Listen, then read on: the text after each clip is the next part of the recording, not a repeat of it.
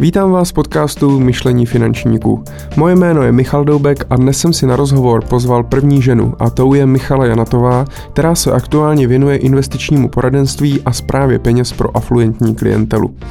Michala má celkem předpisový životopis, protože vystudovala vysokou školu ekonomickou, následně začala pracovat v bance, kde měla možnost načerpat velké zkušenosti nejen z fungování klasických bankovních služeb, ale také v oblasti asset managementu a privátního bankovnictví. Patří také mezi 160 lidí, kteří prošli programem CFA, který je považován za jednu z nejnáročnějších kvalifikací ve financích, kdy studium úspěšně dokončí méně než pětina uchazečů. Po kariéře v bance chtěla využít své zkušenosti a pomáhat přímo klientům v dosahování jejich finančních cílů. Michala je velmi aktivní na svém blogu, kde se zajímá o různá investiční témata a také připravuje a moderuje investiční magazín pro portál Investiční web.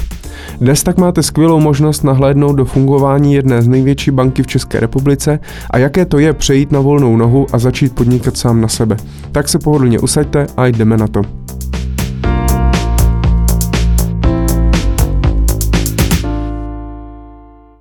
Míšo, dobrý den, já vás tady vítám u nás ve studiu a jsem moc rád, že jste přijala e, naše pozvání do pořadu Myšlení finančníků. Dobrý den, děkuji za pozvání a zdravím diváky, posluchače.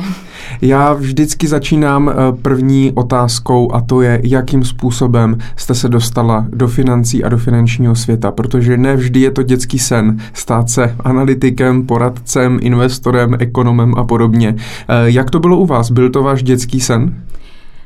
Nebyl to úplně dětský sen, ale je pravda, že už v době, kdy jsem byla dítě, tak jsem byla hodně spořivá a hodně jsem o penězích přemýšlela.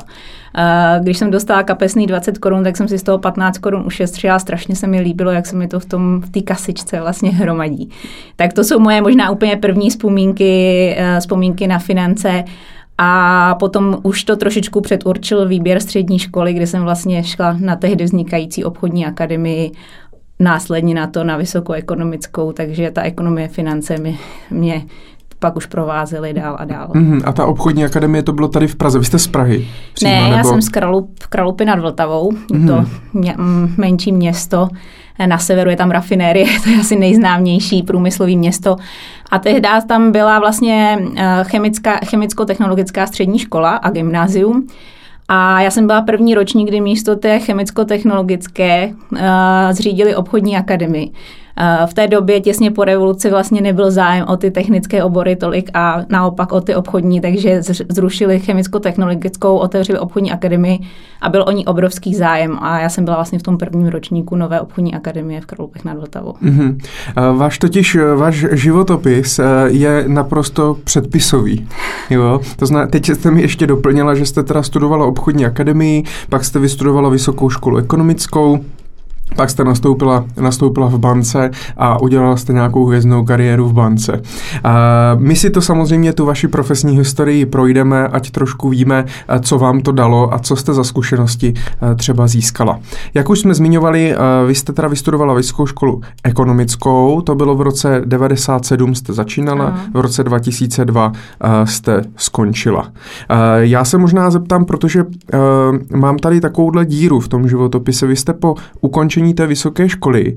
Mám tady dva roky mezeru, než předtím, než jste začala pracovat v ČSOB, nebo vy jste hnedka po škole začala pracovat, zkuste nám to trošku objasnit. E, ne, je tam skutečně uh, ta mezera, akorát, že ty dva roky vlastně po té vysoké škole už by se mi do toho životopisu tak jakoby nevešly, už by byl moc nabopnalý uh, a já jsem, straš, já jsem právě po té vysoké škole nechtěla vůbec pracovat v bance, já jsem, já jsem nechtěla ve velké korporaci, všichni moji spolužáci chtěli do velké čtyřky nebo do banky, do nějakých takových velkých společností a já jsem nechtěla, mě to korporátní prostředí odrazovalo a hledala jsem něco v marketingu, v cestovním ruchu, který jsem studovala taky na vysoké škole.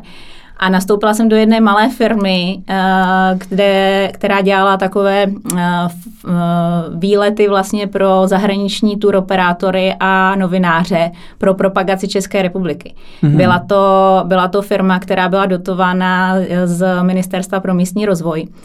A jak už to s těma to firma trochu bývá, tak uh, ve skutečnosti byl trošičku tunel takovej a uh, mě se, já jsem vlastně um, po nějaké době, co jsem tam pracovala, tak jsem odcházela ve, bez dvouměsíční výplaty. A tady ten zážitek, tady ten zážitek mě vlastně odradil nebo ukázal, že ne vždycky ty malé firmy, to inspirativní prostředí, který jsem hledala, nezavedené, byrokratické, je, je, je ta správná budoucnost. Takže jsem našla takový období, kdy jsem se trošičku hledala a ten můj nástup do té banky byl víceméně náhoda, protože mi to nabídl kamarád a já jsem to vzala tenkrát jako s tím, že že to bude nějaký začátek a rozhlídnu se, co, co vlastně bych chtěla dělat. No a rozhodně jsem nepočítala s tím, že tam zůstanu vlastně 14 let. Mm-hmm. Tak to je fakt, že by se to do toho životopisu úplně nehodilo teďka, co jste nám vyprávěla.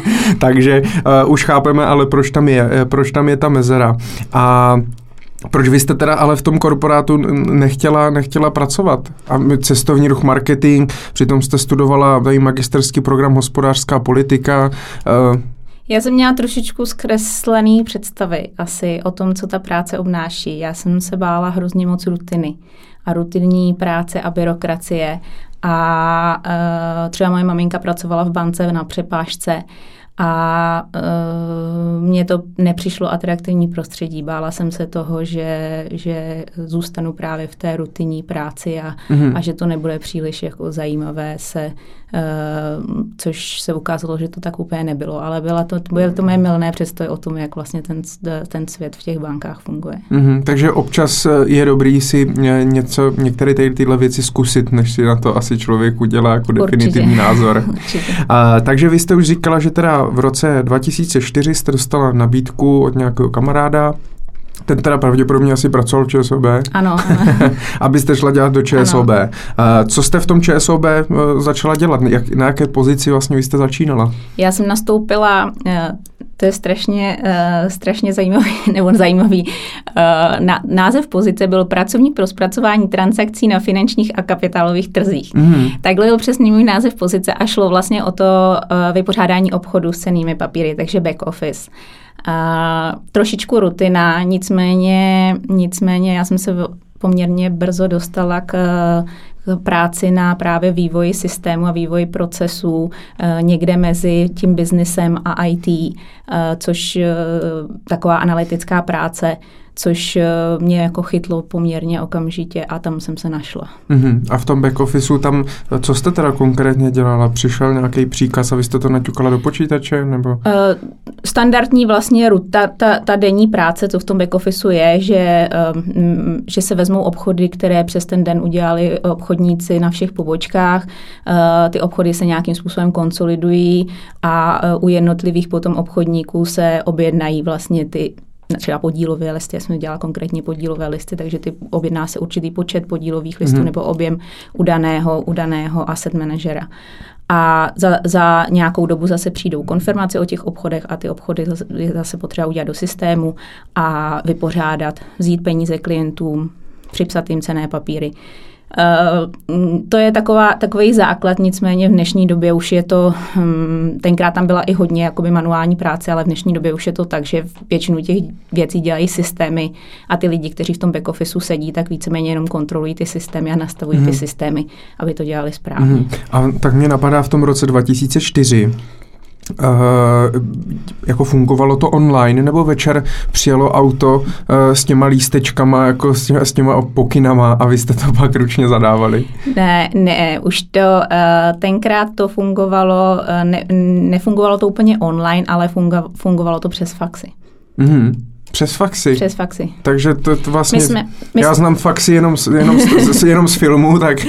my jsme vlastně, my, samozřejmě měli jsme online systém jako banka, interní, do kterého se zadávaly objednávky, to už tenkrát fungovalo, ale ty souhrné hromadné objednávky jsme posílali faxem a faxem jsme to dostali tenkrát z Bruselu, vlastně z KBC, u kterých jsme ty, eh, ty fondy objednávali, jsme je dostávali faxem zase ty konfirmace, které jsme potom museli... Takže jste jako seděli to, jak v těch filmech, že se sedí teď jako u toho velkého telefonu a teď vám vyjede, jako vyjede nějaký papír s těma jako příkazama, jo? A, tak nějak, no.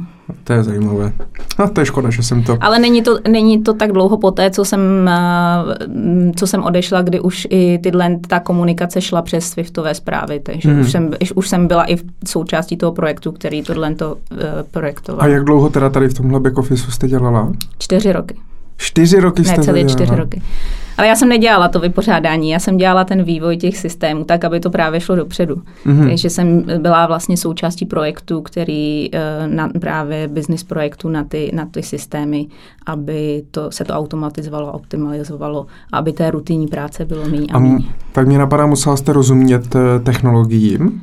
Uh, No úplně ne, nemusím, nemusela jsem umět programovat, ale musela jsem umět základní jakoby principy, které, eh, které jsou důležité, jako eh, nejsou tak těžké na naučení, je to spíš o tom mít nějaké logické analytické myšlení a mhm. vědět, mm. jak funguje ten systém, v kterém to všechno běží, vědět, co ten systém umožňuje, co neumožňuje, aby, mm, aby se mohla napsat relevantní nějaké zadání právě pro ty programátory. A jak vypadá teda každodenní práce takového vývojářského týmu?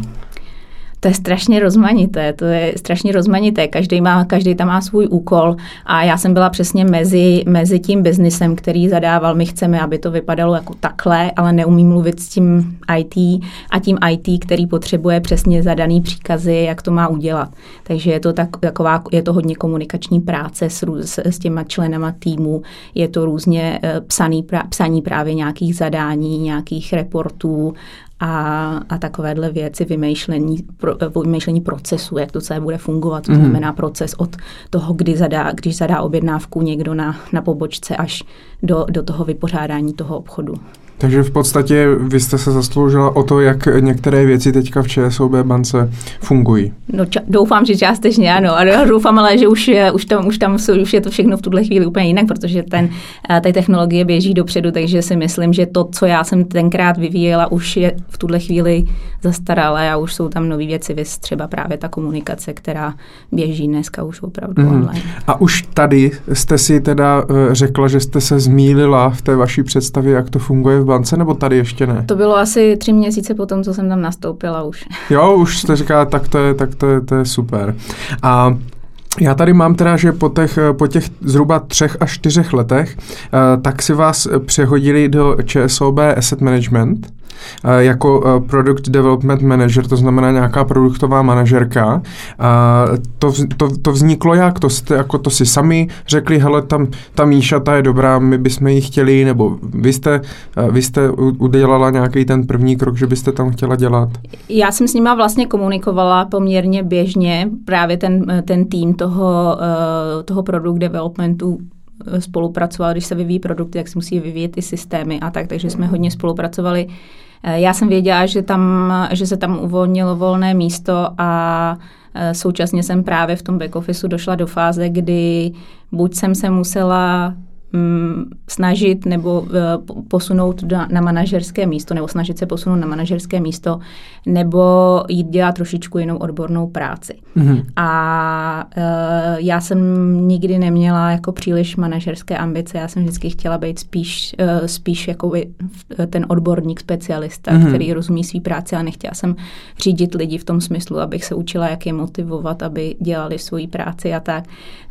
Tak ten klasický liniový management Eh, mě nelákal. Projektový management ano, ale liniový management nebylo úplně něco to pro mě, ještě s týmem, který, který jsem si nevybrala. To byla jakoby mm-hmm. další věc.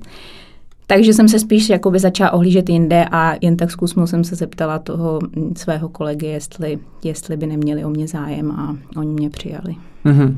A bylo to těžké se tam, se, se tam dostat? Nebo to bylo, ale tak už dělá v ČSLB, tak tady nám napište Já nějaký jsem... test. A... Já jsem byla uh, ve správný čas na správném místě a oni mě znali, oni věděli, jak pracuju, hmm. takže, takže, takže to, v tu chvíli to těžké nebylo, protože oni přesně věděli, koho si tam berou. Hmm. A uh, co si teda pod tím názvem té pozice Product Development Manager můžeme jako lajci představit? Co jste měla na starosti?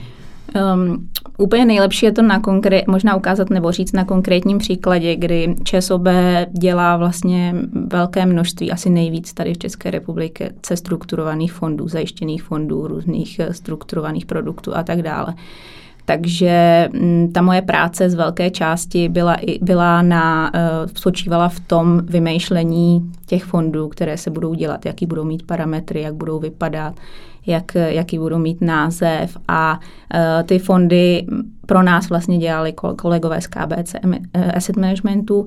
My jsme s nimi komunikovali, zjišťovali jsme u nich, jaký parametry by ty fondy mohly mít, jak by mohly vypadat. Oni nám dávali nějaké možnosti, my jsme je potom prezentovali bankéřům, aby, si, aby, aby jsme viděli jejich priority, aby zjistili mezi klienty, o co je zájem. A tady ta práce, eh, připravovali jsme prospekt, prospekty těch, těch fondů, a tahle ta denní práce vlastně na přípravě každého toho produktu byl vlastně moje, moje náplň. Takže to jste dělali v tom, v tom, v tom asset managementu. Ano. Takže zase vy za to můžete, jakým způsobem vypadají dneska eh, různé strukturované produkty, které se teda nabízí v rámci skupiny ČSOB? Eh, vypadaly, ty, ty struktury už jsou většinou splacené, mm-hmm. co já jsem dělala teďka, ale třeba jeden z mých uh, z produktů, který uh, jsem měla na starosti a který jsem vytvářela, vymýšlela, byl fond, indexový fond na pražskou burzu, mm-hmm. PX fond který myslím, že t- asi ani nikdo jiný nemá. Mm-hmm. A je to jakoby fond, který je čistě, čistě teda indexový a kopíruje vlastně vývoj pražské burzy. Mm-hmm. A jakým, zkuste nám popsat teda víc, jakým způsobem ten vývoj vlastně funguje. Tak jste si ráno vstala a řekla jste si, hele, ty on, nikdo tady nemá jako indexový fond na, na, na PX, tak, tak ho nějak jako uděláme. Takhle, eh, tento myšlenka je jednoduchá. To, se, to, to už ani v tuhle chvíli nedokážu říct, koho přesně napadlo, jako uděláme fond na, eh, na PX, ale, ale eh, tak samozřejmě je to sestavit projektový tým, vymyslet nějaký kroky, které k tomu povedou, ať už jakoby zjistit, jestli je to legislativně možný, eh, jaké jsou, jak fungují ostatní indexové fondy, co je nutné jakoby řešit u indexových fondů, protože ty jsme do té doby moc nedělali, mm-hmm. takže jakým způsobem, eh, jak je možné zajistit, aby ten fond kopíroval ten index, takže takové technické věci a potom i právní věci, které to už ale samozřejmě řeší zase právní oddělení, připravit, připravit prospekt toho fondu, nechat si to schválit. Eh, zahrnout nebo eh, jmenovat nějakého portfolio manažera, který ten fond bude spravovat, eh, s ním řešit další podrobnosti a, a, a spoustu věcí, spoustu hmm. maličkostí, které jakoby s tím souvisí. A jak dlouho vám to trvalo třeba takový, nebo jak dlouho trvá ten proces půl vlastně? Roku. Půl roku zhruba, jo? A potom, až jste teda splnila tady ten úkol, tak jste si řekla, tak půjdeme do něčeho jiného. A založila další fond. Tak, asi tak. Ne? a to bylo, to, to bylo kreativní? Je to, je to kreativní práce tady tohle? Určitě, určitě. Bylo tam jakoby vel, vel, mnoho možností, mnoho možností pro uplatní samozřejmě s určitým omezením toho, že jsme byli ve velké mezinárodní skupině, která měla určitá pravidla, takže jsme si opravdu nemohli vymyslet všechno, co jsme chtěli a konkrétně ten PX fond byl celkem velký boj, aby jsme si mm-hmm. prosadili, protože uh, a aby se řídil ten fond u nás v České republice, protože právě do té doby žádný, žádný indexový fond se u, u nás neřídil. V tom, v tom týmu portfolio manažerů, takže eh, bylo hodně diskuzí, hodně práce přesvědčit vlastně ty kolegy z Belgie, že jsme toho schopní a že, že to zvládneme. Mm-hmm. Vy jste zmiňovala, že eh, ČSOB je v podstatě největší eh, obchodník právě se zajištěnými fondy a se strukturovanými produkty. Čím myslíte si, že to je a kdo to vlastně vybral? To bylo jako stran KBC nebo, nebo ČSOB takhle od jak živá? Je to byla? strategie KBC která předala vlastně do ČSOB veškeré know-how s tím spojené. Mm-hmm. Takže oni mají na to prakticky továrnu, mm-hmm. uh, jsou schopní uh, vydávat deset, uh, deset nových fondů každý měsíc. Takže uh, od, od nich jsme získali to know-how a oni nám vlastně s tím hodně pomáhali, takže to bylo daný tím, tou naší matkou vlastně. Mm-hmm. Tady samozřejmě ty zajištěné fondy tou konzervativností klientů jsou poměrně jako obchodně, jsou poměrně úspěšný. V, v Belgii třeba je to, je to stejný?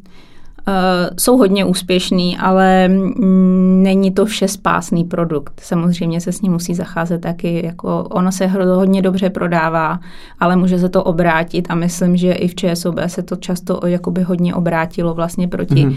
uh, proti té bance, protože v určitých dobách se jim hodně daří, v určitých dobách je to jako zklamání a, a v té době, kdy, uh, kdy ty klienti vidějí třeba ty výsledky těch aktuálně splácených emisí a jsou ochotní a do toho vstoupit a, a dobře se to prodává, tak je úplně jiná situace, než když ty jejich fondy jsou splacený. A když máte třeba akciový fond, který vlastně vidíte, akcie jdou nahoru, akcie jdou dolů, krize, mluví se o tom v médiích, všech je prakticky jasný, proč ten můj akciový fond uh, prodělal nebo vydělal, protože se to odvíjí na trzích. Ale u těch struktur to může být tak, že akcie jdou nahoru a ta struktura prodělá a nebo nevydělá nic v případě zajištěných fondů. A to je pak strašně těžký klientovi vysvětlit, když po 20% růstu, ak, uh, růstu třeba akcí, tak uh, ten jejich fond nic nevydělal. Mm-hmm. Takže na to je potřeba si dát hodně velký pozor, protože mm-hmm. se to opravdu je to moc hezký příběh, moc hezky se to prodává, ale všeho všeho s mírou. Je, musí to mít splnit, pro, vždycky být pro daný účel. Na to jsem chtěl právě navázat, že obchodně si myslím, že v tomhle ČSOB je poměrně úspěšná, ale ne všechny zajištěné fondy jsou jako suprový a hodí se úplně do každého portfolia a úplně ke každému. Ale uh, já bych chtěl, abyste nám vysvětlila jednu věc, protože já si myslím, že eh, většina z těch lidí, kteří ty zajištěné fondy kupují dneska, tak ani vlastně neznají tu strukturu toho finančního produktu, jo, protože nerozumí, jsou tam samozřejmě finanční deriváty v tom a tak dále, vlastně vůbec nerozumí konstrukci toho, toho, toho produktu jako takového. No a co si budeme vykládat, možná i někteří ti tvůrci uh, těchto produktů úplně sami vlastně do hloubky neví, jak to funguje. Každopádně zkuste nám uh, pro posluchače, samozřejmě pro uh, nějaký zjednodušení říct, jak tady tenhle produkt funguje.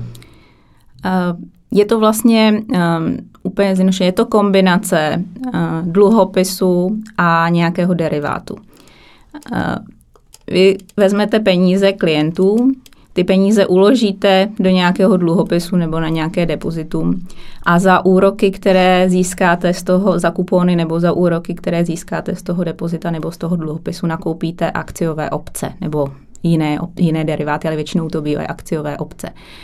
V závislosti na tom, kolik máte peněz na ty obce, tak můžete nabídnout lepší nebo horší podmínky těm klientům. Uh, já nevím, jestli mám vysvětlovat přesně, co je vlastně obce. Jo, protože, můžete. Uh, a, uh, a akciová obce vám vlastně dává právo, ale ne povinnost, participovat na vývoji akciových trhů. Vy si ji koupíte, zaplatíte za to nějakou cenu a mm, koupíte si třeba obci, která vám dává, že když trh vyroste akciový nějaký konkrétní index, třeba, do, třeba Eurostox 50 vyroste o 50%, tak získáte 50%. Když, když, když eh, ten Eurostox nevyroste vůbec, tak vlastně ta vaše obce je bezcená a vy ji vyhodíte. To znamená, ten náklad za tu obci je, hm, je vlastně eh, vyhozený. Když, když akcie porostou, tak vy získáte vlastně tu hm, stejný, jako kdybyste investovali do toho indexu. Eh, to znamená, že pokud prostě se trhům nedaří, tak vy dostanete své peníze zpět, to jsou ta jistina, která šla do těch dluhopisů. Pokud eh, to neuložíte do nějakého dluhopisu, který eh, firmy, která zkrachuje, ale pokud to je nějakým způsobem rozumně řízený kreditní riziko. A a pak záleží na tom, jak se vlastně vyvíjí ta obce. Takže v případě, že se trhům nedaří, tak nedostanete žádné kupony, žádné úroky, protože ty jste utratili za ty za ty obce. Mm-hmm. A to rozhodnutí, jaké obce se budou nakupovat, to už je na portfolio manažerovi nebo i na vás, jako na tvůrci toho produktu? To je právě na tvůrci toho produktu. Portfolio manažer, co se týče strukturovaných fondů, tak tam není, není vlastně portfolio manažer, mm-hmm. protože, protože ten strukturovaný produkt je přesně daný na, do, na, jednu, na nějakou dobu, nakoupí se podmínky na začátku a čeká se do splatnosti. A těch 4-5 let, na jak dlouho funguje ten zajištěný fond, tak se nic vlastně neděje, nikdo na tom nemusí pracovat. Takže takže tam není klasický portfolio manažer jako u, u běžných akciových mm-hmm. nebo smíšených fondů.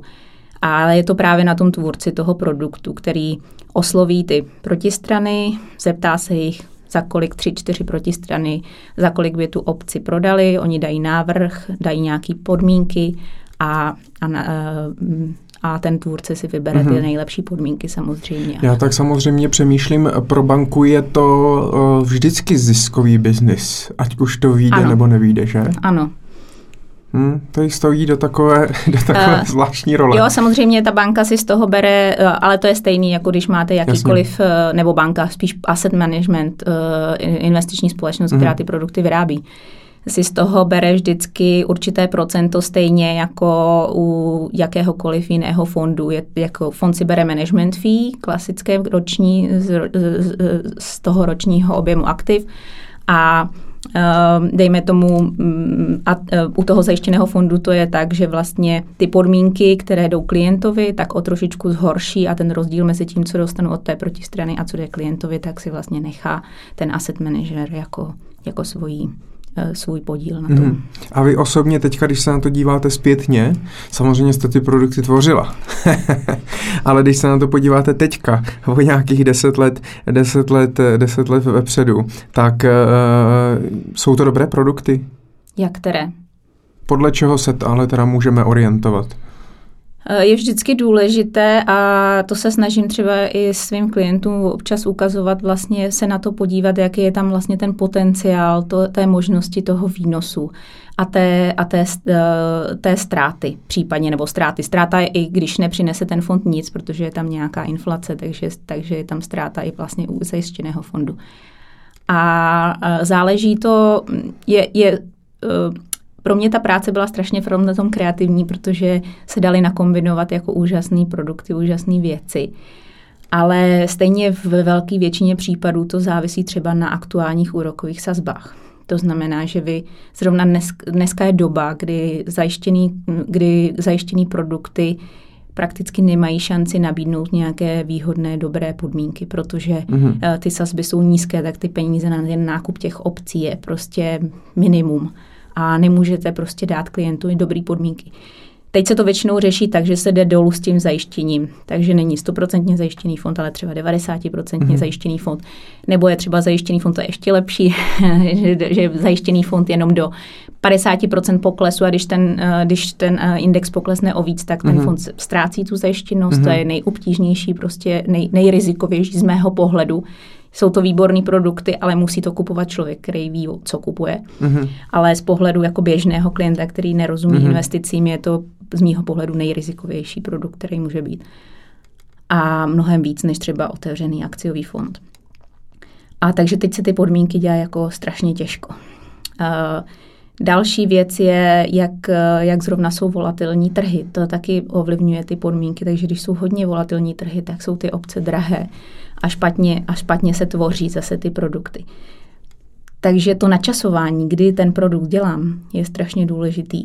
A e, potom už není ani tak důležitý, e, důležitý co se bude dít potom. Mm-hmm. Protože když je ten produkt dobrý, tak, e, tak může znamenat, že když se trhům bude dařit, tak na něm hodně vydělám.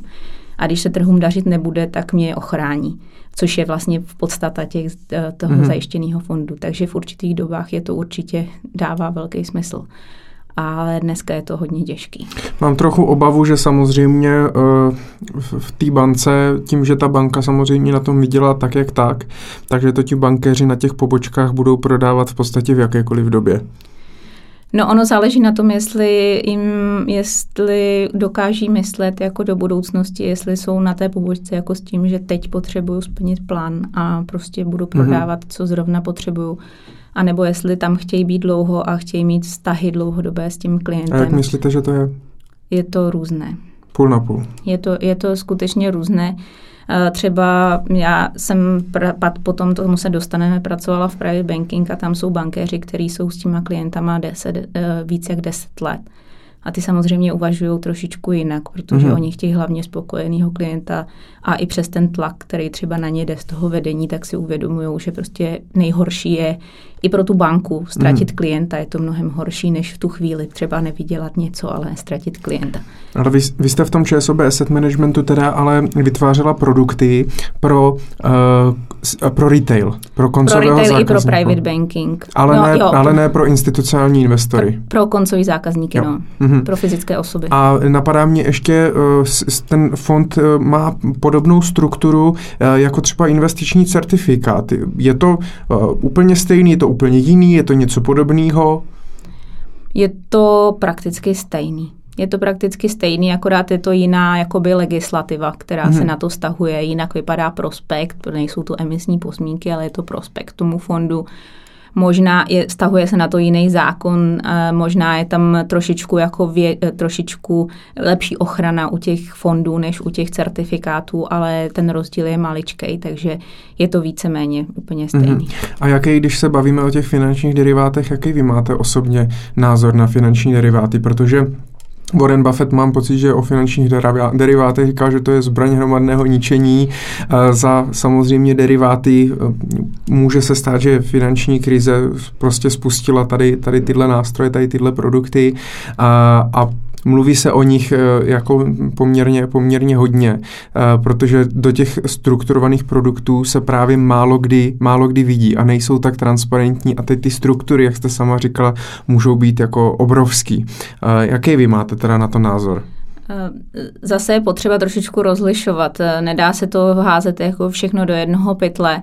Ehm, já třeba mám ráda obce, já si myslím, že s obcema se opravdu dokážou dělat hodně věcí a dokáže se vytvořit, dá se vytvořit zajímavý portfolio.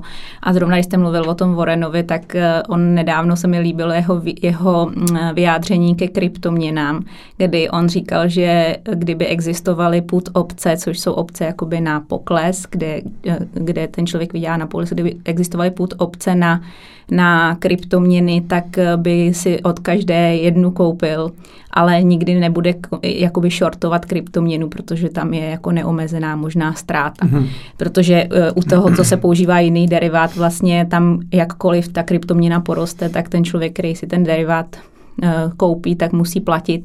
Kdežto u té obce je to tak, že vlastně riskujete jenom to, co jste do, toho, do té obce vložil, takže nám nehrozí žádný margin call a podobné věci. Mm-hmm.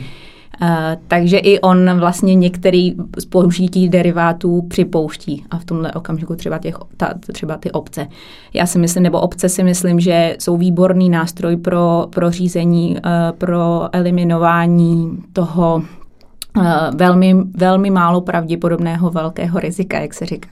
To znamená, že třeba uh, nějakým způsobem mě udělá velké problémy, když portfolio poklesne nebo 60%, 70%.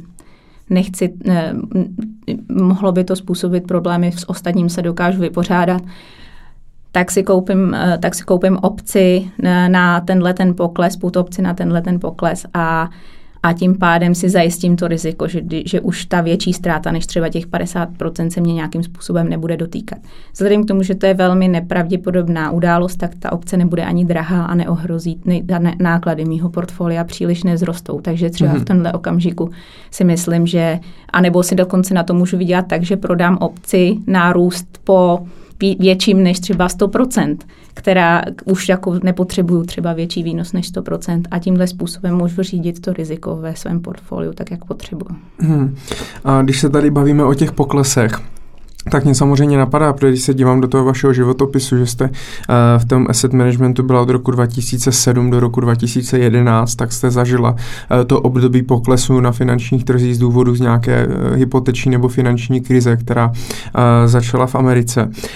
Co, jste, co, co to udělalo s tím asset managementem a jaký to mělo třeba vliv na tvorbu těch finančních produktů?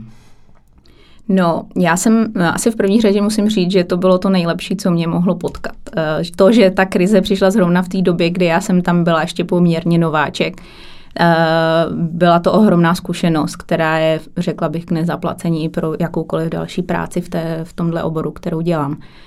Ale uh, přesně si pamatuju na, na den, kdy vlastně krachla Lehman Brothers. Lehman Brothers to, uh, když přišel můj tehdejší nadřízený do práce, a, nebo já jsem vlastně přišla po něm a on, on mi řekl, že, uh, že došlo k tomu krachu a uh, k té atmosféře, která v tom asset managementu byla, byla opravdu velmi napjatá, protože něco mm-hmm. takového tam nezažil prakticky nikdo. Bylo tam pár lidí, kteří ještě zažili uh, splasknutí technologické bubliny, ale těch bylo opravdu už jenom pár jinak se všichni opravdu vezli na té růstové vlně. A samozřejmě, že, že tam že byla poměrně velká panika. A dlouho trvalo, uh, dlouho trvalo ještě po té, co ta krize skončila, tak uh, dlouho trvalo, než se z, té paniky a z toho strachu, co dál a co budou říkat klienti a jakým způsobem dopadne dokonce, jestli vůbec ještě budeme mít svou práci, protože skutečně ten strach v té době byl tak velký, že nikdo nevěděl, jestli jestli se celý asset management, asset management nezrůstí, jestli skutečně ten biznis nepůjde úplně do kytek tím způsobem, že už jako nebude. Takže nikdo si nebyl ani jistý, jestli ještě zítra bude mít práci, takže takže to bylo zajímavé, ale říkám, jak pro mě to bylo poučné, myslím si, že i pro, pro ostatní kolegy a že každý z nás, kdo tam v té době seděl, tak se tím stal lepším odborníkem na investice. Mm-hmm. No a co se teda, jaký to pak mělo dopad třeba na, ty, na, na, na tu tvorbu těch produktů a na ty prodeje těm klientům? Ty prodeje, eh, na tu tvorbu těch produktů bych řekla, že to ani takový vliv nemělo. Ty produkty se dělaly eh, možná, možná trošičku trošičku větší důraz na diverzifikaci, protože tam eh, samozřejmě co se týče třeba individuálních portfolií, tak nebyly, nebyla ta diversifikace, trošičku se přehodnotil risk management a, a tak. Ale na ten prodej těch to mělo velký vliv, protože největší problém vlastně té, hypoteč, té, té krize tenkrát, alespoň myslím, že to bylo třeba i ve spořitelně, ale i bylo to i v ČSOB, že byl, nebyly akciové produkty, kterých jako by moc nebylo, moc lidí je neměli, ale byl to fondy peněžního trhu které se prodávaly běžně jako alternativa ke spořícím účtům mm-hmm. do té doby prakticky žádným poklesem. A najednou díky, eh, díky Lehman Brothers, které měly vysoký rating, ty v těch portfoliích byly ne třeba v čopce, ale, ale to byla víceméně náhoda, ale zase v ČSOB byly třeba dluhopisy islandských bank a a tím pádem vlastně najednou došlo k poklesu o 5% toho fondu. A to se jako nezdá se to úplně jako hodně, ale vlastně to byla největší katastrofa pro tu banku, protože to ohrozilo důvěru vlastně v ten produkt, do kterého vstupovalo hodně lidí. Takže se začalo hodně hlídat, jakým způsobem se prodávají produkty a hlídat se to, aby klienti byli upozorněni na rizika a upozorněni na to, že žádná mm-hmm. investice není bez rizika a prakticky každá investice může poklesnout. Mm-hmm. A tak to ty zajištěné fondy, ale v té době teda ty na tom byly jak? Dokázali to jako vyrovnat ty poklesy? Tak eh, zajištěné fondy na tom byly výborně, protože ty, co, hmm, ty, co eh, se spláceli v té době, tak vlastně klientům vrátili celou investici, takže klienti byli spokojení, protože všude byla krize a, a oni dostali zpátky to, mm-hmm. co mhm. do nich vložili, takže takže, eh, ale problém byl v tom, že právě ta konstrukce těch zajištěných fondů, jak je běžná, tak vedla k tomu, že ty fondy měly ty nulové výsledky ještě několik let potom, co ta krize skončila Jasně. v roce 2010, 2011. Pořád končily zajištěné fondy s nulovým, s nulovým výnosem a pak teprve, a ta, pak teprve nastal problém s těma zajištěnýma fondama až zpětně, kdy zase klienti viděli, ty trhy rostou, rostou a vy nám dáte jako nulu, co to je? Takže, takže to, to je přesně to, o čem jsem mluvila na začátku, že, že u těch zajištěných fondů je to trošičku komplikovanější. Mm-hmm. Já tady v rámci vašeho angažma v tom asset managementu, tak uh, vy jste v roce 2009 uh, začala studovat program CFA, což je takovým podle eh, The Economist, je to zlatým standardem a v podstatě většina analytiků a portfolio manažerů je to asi možná ten nejvyšší titul, který jako jim můžou získat a možná právě i tím, ale i tím standardem v tom oboru. Jaký byl poput vlastně tohoto studovat? Vy jste musela v rámci, v rámci práce v ČSOB, nebo to bylo vaše svobodné rozhodnutí, že chcete se vzdělávat? Ne, ne, nemusela jsem. Přece jenom víc, a, a nemuseli ani portfolio manažery, analytici, tam ten tlak v tomhle smyslu nebyl. Bylo to většinou jakoby jejich svobodný, naše svobodný rozhodnutí. Ale je pravda, že my jsme měli tenkrát e, šéfa, vlastně e, šéfa investiční společnosti Honzu Bartu, který opravdu je matadorem na, na ten zakládal kapitálový trh České republice. No a on tam chodil po tom open spaceu a špičkoval a říkal, tak, tak, tak Míšo, když se přihlásíte na to CFI, a neříkal to jenom mě, říkal to mm-hmm. samozřejmě i ostatním, tak jako tak špičkoval, já jsem se moc na to netvářila, nějak se mi nechtělo, jakoby, ani jsem si říkala, že nedokážu, nebo nechci, ne, ne, nemyslela jsem si, že bych to mohla zvládnout, protože to bylo vlastně celé v angličtině. Neměla jsem pocit, že bych dokázala studovat něco v angličtině ještě v takové jakoby těžké těž, v takových jakoby těžkých eh, věcech. Mm-hmm. Ale pak mi to nedalo, počila jsem si jednu knížku, jednu eh, od kolegu, jednu, jednu z těch těch knížek, něco jsem si o tom přečetla, přišlo mi to docela zajímavý. Tak jsem si něco říkala, tak já si to aspoň přečtu. No a potom, potom jsem jako začala přemýšlet, potom jsem měla trošičku jako osobní problémy, který a říkala jsem si, tak sakra místo toho, abych seděla doma a řešila jako svoje osobní problémy, tak ten čas a tu energii radši budu věnovat tomu, že po těch večerech budu studovat tak jsem se přihlásila, no a už jsem se vezla. no a samozřejmě patříte mezi uh, dneska, uh, já se podívám zhruba asi mezi 160 lidí v České republice. Československu dokonce. České a Slovenské republice, aby jsme neurazili, uh, tak který vlastně mají tady tenhle certifikát CFA. Já jsem si taky našel, že program úspěšně ukončí méně než 20% zapsaných kandidátů. Dneska je to možná už, už třeba víc nebo míň. Nicméně zkuste nám o tom programu něco říct, protože ten program je poměrně dlouhý a já vůbec nemám představu, jestli, protože CFA je vlastně vymysleli v Americe, tak jestli vy jste teda cestovala do Ameriky a tam jste chodila do školy, eh, nebo to bylo všechno online, nebo jak, zkuste nám o tom něco povědět. Je to vlastně tříletý program, eh, je, každá zkouška se dělá zvlášť každý rok a je to samostudium tedy. To znamená, že vy se přihlásíte, přijdou vám učebnice poštou z Ameriky a vy uh, půl roku sedíte v těch učebnicích a studujete a studujete a studujete a po tom roce uh, jdete na zkoušku, která se koná uh, v, v, vlastně ve většině hlavních měst světa ve stejný čas, ve, stejnou, ve stejný den, ve stejný čas.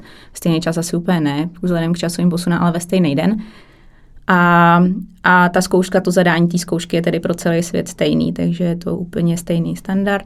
Tam ta zkouška trvá 6 hodin, 3 hodiny dopoledne, 3 hodiny odpoledne. A první, dvě, první ty dva levely jsou otázky typu ABC a až v tom třetím levelu jsou i esejovité otázky. Takže a po těch třech letech ještě automaticky neznamená, že dostanete ten titul, musíte splnit další podmínky, především teda praxi čtyř letů aspoň. Uh-huh, A proč oni to teda nemají, že aspoň nějaké třeba online přednášky a tak dále? Jako není, není to vůbec potřeba, nebo uh, prostě on, se jim nechce?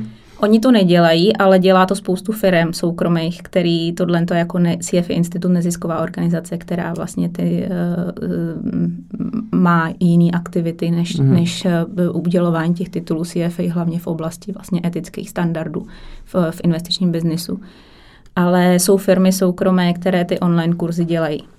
Ty eh, samozřejmě, že, ty, že účast v těch kurzech je hodně, mm, pomůže hodně jakoby ke zvládnutí té zkoušky. Není nezbytně nutná a je, je to teda strašně drahé, takže takže um, i jsou firmy, které třeba dělají trošku jednodušší ty učebnice, mm-hmm. vychují jenom to, co je důležité při těch testech ty také prodávají, takže je na tom navázaný i určitý biznis. Uh-huh.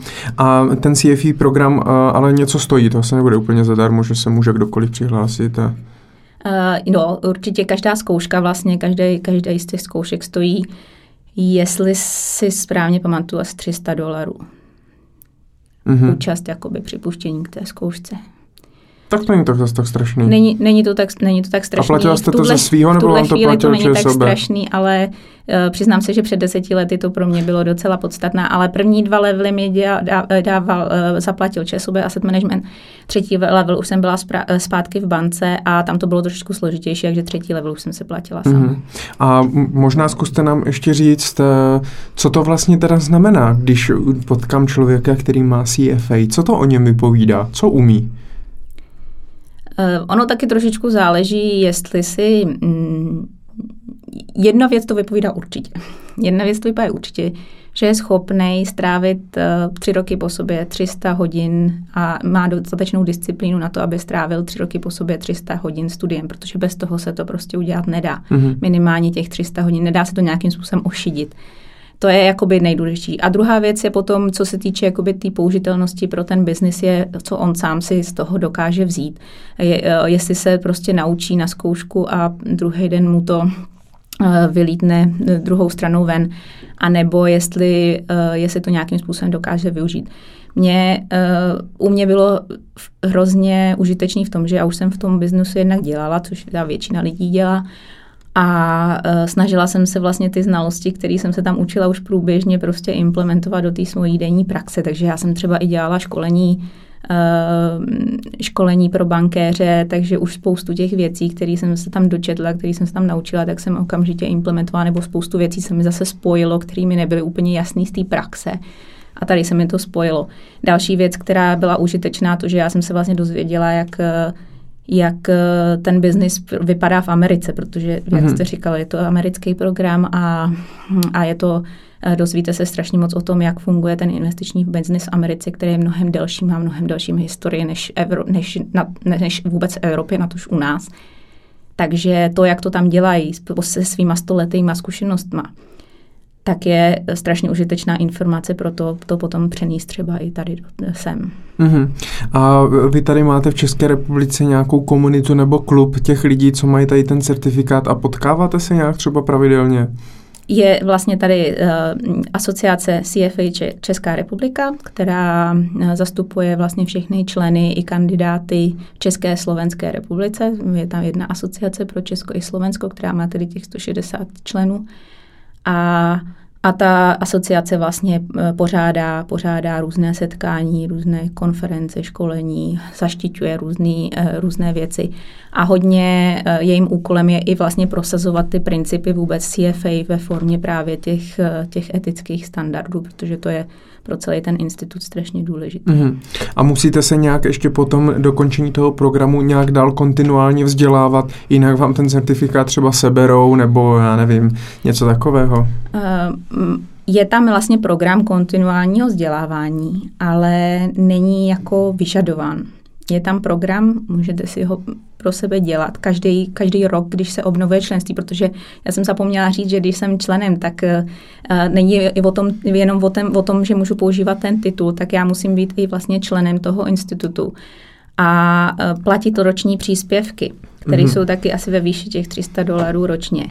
A vždycky, když obnovuju, a každý rok se to členství obnovuje a musím splňovat ty podmínky, to znamená, že pořád musím pracovat v tom oboru a hlavně uh, vlastně podepsat etický kodex znova a hlavně podepsat, že se kontinuálně vzdělávám jsou nějaký, oni v těch svých konferencích vždycky určují, kolik by, pravdě, pre, kolik by přibližně měl mít každý člověk bodů za to kontinuální vzdělávání, ale eh, je to všechno na, na základě důvěry. To znamená, mm-hmm. že ne, nikdo nehlídá, jestli, jestli jsem se zúčastnila tolika konferencí, jestli jsem si načetla, eh, koukala na webináře, který oni, oni dělají, nebo jestli jsem se vzdělávala někde jinde.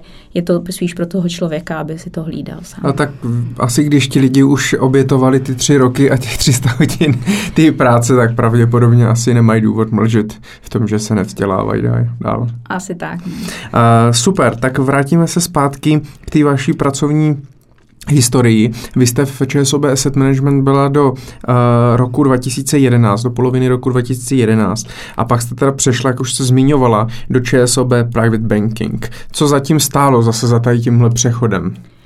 Eh, já mám takový tři, čtyřletý periody, když na to tak koukám. A je to, bylo to zase, eh, měla jsem chuť se posunout vlastně někam trošičku dál. Ta práce mě začínala být pro mě rutinější, rutinější, už mi nepřinášela tolik novýho, mm-hmm. tolik kreativního. A uh, opět jsem vlastně mm, ono to bylo podobným způsobem. Využila té příležitosti, kdy, kdy člověk, který dělal vlastně v, private, v ČSOB Private Banking, odcházel Uh, našel si jinou práci, já jsem s ním denně komunikovala, byl to můj jakoby partner pro diskuze, pro projekty a, uh, a napadlo mě vlastně se přihlásit na jeho místo. Mm-hmm. Takže zase jste prošla nějakým jako Výběrovým výběrkem. Mm-hmm. Jakoby výběrkem. ne, ale to jsem měla. Měla jsem nějaký protikandidáty. a zeptám se, vy jste po každé, eh, ať už ČSOV bance, ČSOV Asset Management a ČSOV Private Banking se dělala vždycky někde jinde, nebo tady v Praze je nějaká jedna velká budova um, a vy jste jenom změnila patro? Když jsem začínala, tak eh, vlastně mm, ten, ty, ten, ty back office a vlastně i dealing ČSOB a všechny ty přidružené oddělení byly v, v Praze, ve centru v Jindřišské ulici. A banka byla po několika budovách, vlastně ČSOB jako taková centrálu měla na Příkopech, ale měla opravdu několik budov. Takže my jsme tenkrát hodně chodili od jedné budovy k mm-hmm. druhé, jsme na jednání a podobně. No a bylo to, eh, teď si přesně nepamatuju rok, ale ale byla jsem ještě v tom back officeu, kdy se vlastně postavilo na Radlický nové ústředí ČSOB, který je to úžasná budova, která získala několik cen, taková takzvaná zelená pasivní budova, mm. rostou tam stromy, nevím, jestli jste tam někdy ne, ne. nejel, tak Radlickou teďka, ještě když to začíná, tak to nebylo teď vidět a teď je to strašně krásně, protože tam jsou opravdu zrostlý stromy na střeše a je to ve, vevnitř je to taky velmi zajímavá, krásná budova. Takže se většina vlastně eh, ČSOB nastěhovala do téhle budovy, takže všechny ty moje přesuny další byly uvnitř té budovy. Uh-huh. A bylo to aspoň opatrovíš? Vždycky. ne. Aby to aspoň teda nějak navazovalo. Uh, ne, bylo to všechno v jednom patře. jo, takhle. Uh, fajn. Takže jste šla dělat do ČSOB Private Banking, ale šla jste v podstatě dělat úplně to stejný. Jenom jako na jiných produktech možná. Uh, nebo... Ne, ne, ne, bylo to tro... ne, ne, ne, to bylo trošičku jinak. Vlastně já jsem se posunula blíž k tomu biznisu, uh-huh. protože ten asset management vlastně připravoval ty produkty uh, a já jsem uh, pak působila, vlastně byla jsem oficiálně, formálně ta funkce byla taky produktový manažer, ale, ale ten tým byl hodně malý, takže to bylo, eh, to bylo mnohem jako pestřejší ta práce. A já jsem byla potom právě v tom, eh, eh, v, tom, v těch podmínkách, že jsem vyjednávala s těmi produktovými továrny, s těmi, kdo ty produkty vyrábí, ať už to byl právě asset management mm. nebo dealing. A, a komunikovala jsem s těmi bankéři, to znamená, že jsem od nich zjišťovala, jaký produkty by byly nejlepší, s nimi jsme vymýšleli produkty s těmi nejlepšími bankéři, jaké by byly nejlepší a potom jsem ve spolupráci s těmi produktovými to, továrnami na těch Takže v podstatě vy jste teďka, eh, vy jste byla v té pozici, kdy jste mluvila jakoby s váma v minulosti. Ano, Dalo přesně, by se tak, říct, přesně tak. Je to tak. Tak je to určitý, urči, určitý, určitý A tak to bylo i ten můj přesun vlastně z toho back officeu do asset managementu. Aha. No tak a co vám teda tam jste vydržela poměrně dlouho, tam jste byla následujících šest let. Ano, ale mezi tím dvě, jsem měla dě, dvě děti ještě. jo. A tak to asi není problém, ne? Nebo jste byla na mateřské? Uh, no já jsem byla vždycky půl roku na mateřské a potom jsem na částečný úvazek vlastně se vrátila vždycky. Takže... A o ČSOB vás pak nějak odměnili, od, odměnili za to, že jste neodešla na, tak, na standardní tříletou mateřskou a No tak odměnou pro mě byly ty podmínky, které jsem dostala. To znamená, mm-hmm. že jsem mohla pracovat z domova, mohla mm-hmm. jsem si vlastně pracovat v rámci toho úvazku postupně navyšovat tak, jak mi to rodinné povinnosti dovolily a a měla jsem poměrně volnou ruku a flexibilitu, takže to pro mě byla poměrně. Tak je super, že, že banka jako ČSOB, která v podstatě patří mezi, mezi molochy, takže umožní i tady tuhle flexibilitu, protože to si spoustu lidí si říká, no tam nic nepůjde. Oni si na to hodně zakládají. Mají, jakoby, je to speciální program pro maminky a pro tatínky, teď už mají mm-hmm. i mhm. program pro seniory, pro, uh, uh, právě na ty částeční úvazky a hodně si na tom zakladají, ale záleží to, já bych řekla, že to i záleží nejenom na té bance jako takový, ale hodně i na tom manažerovi, protože mm-hmm. gro je v tom manažerovi, co vám povolí. Mm-hmm. Uh, takže to HR, který vymýšlí ty podmínky, tak ty to potom nehlídají, jak přesně jako to funguje. Ale když vám umožní manažer a věří vám a dá vám tu důvěru, tak je to mnohem důležitější než podmínky, jaký nastaví jako ta, ta banka jako taková. Já jsem mm-hmm. ty podmínky od toho manažera dostala. Partnerem této epizody je Infineo, přelomová aplikace pro finanční poradce, která usnadňuje a zefektivňuje každodenní práci s klienty. V aplikaci Infineo máte jednoduše na jednom místě adresář svých klientů, komplexní analýzy pro tvorbu finančních plánů, nespočet kalkulátorů i možnost tisku do prezentace nabídky pro klienty. I přes velké množství skvělých funkcí je každodenní práce s aplikací jednoduchá a uživatelsky přívětivá, ať už pracujete na počítači, tabletu či přes mobilní telefon. Infineo šetří čas, pomáhá pracovat výrazně efektivněji a umožní soustředit se na to, co je pro vás opravdu důležité. Chcete-li si aplikaci Infineo zdarma vyzkoušet, stačí se podívat na webové stránky www.infineo.cz. Tam najdete další informace. A já děkuji tvůrcům Infina za podporu při tvorbě této epizody.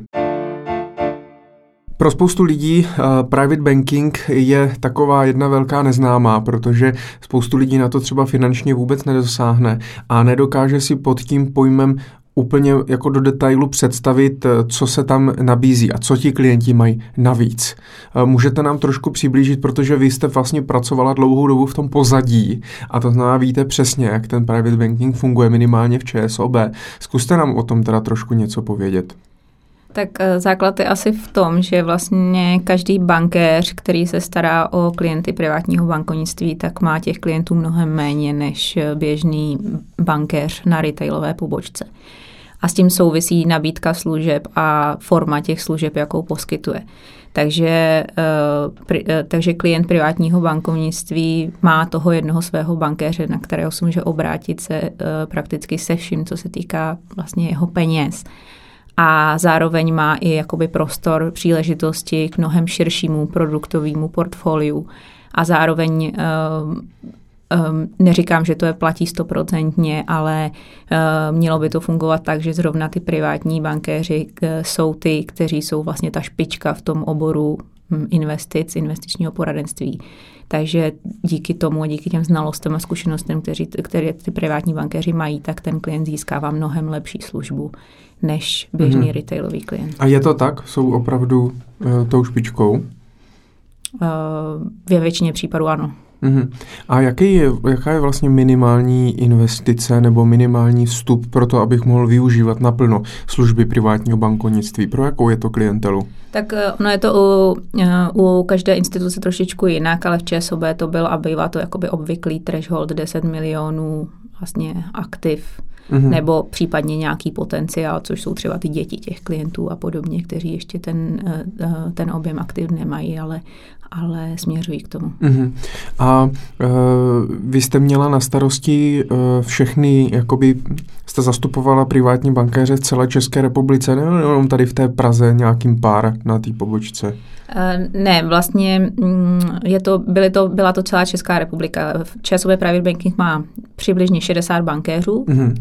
A uh, o ně se stará, když to tak vezmu, desetičlený tým na ústředí, včetně teda manažerů, takže co se týče té běžné podpory, tak je to asi sedm lidí a mají na starosti veškerou podporu právě pro, tě, pro těchto 60 bankéřů. Zkuste nám prozradit, jestli si vzpomenete třeba na něco konkrétního, s čím také za váma ti privátní bankéři chodili. Jestli máte i třeba nějakou perličku nebo nějakou historku za zákulisí, budeme rádi tak uh, většinou to byly stížnosti.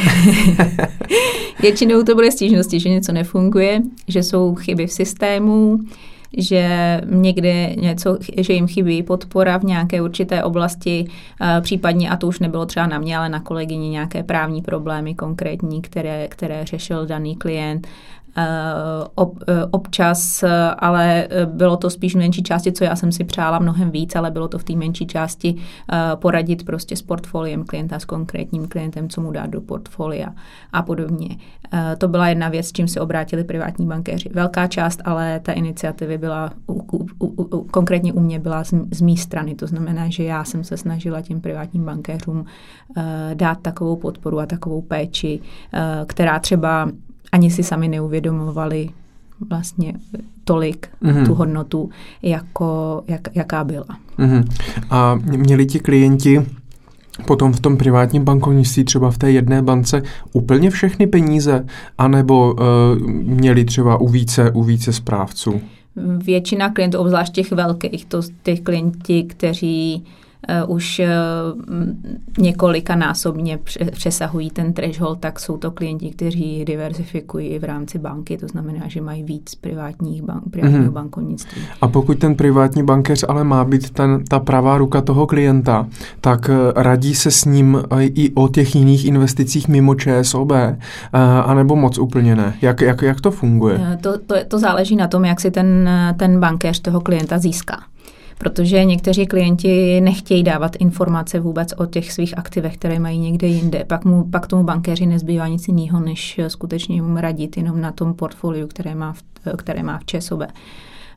Uh, ale někteří, někteří klienti, i když diverzifikují, tak si pro toho privátního bankéře, konkrétně v ČSOB, zvolili jako svého hlavního bankéře a svěřují jim informace i o zbytku vlastně svého majetku a v tom okamžiku má ten bankéř prostor prostě radit na celém majetku. Uh-huh. A jakým způsobem funguje odměňování toho privátního bankéře, protože on pravděpodobně bude zaměstnanec té banky, má asi nějaký fix plus nějakou pohybovou složku uh, a jak, a jak to platí vlastně ten klient? Um, ta motivace se trošičku mění v průběhu času i s vlastně příchodem MIFIDu a dalších regulatorik, kdy v současné době ani v té bance vlastně nemůže být žádný pracovník, který pracuje s klienty motivován na prodej konkrétního produktu. Takže eh, samozřejmě fixní plat přesně tak, jak říkáte, plus bonusy, které, jsou, eh, eh, které závisí na splnění určitých cílů, které jsou stanoveny jednou ročně.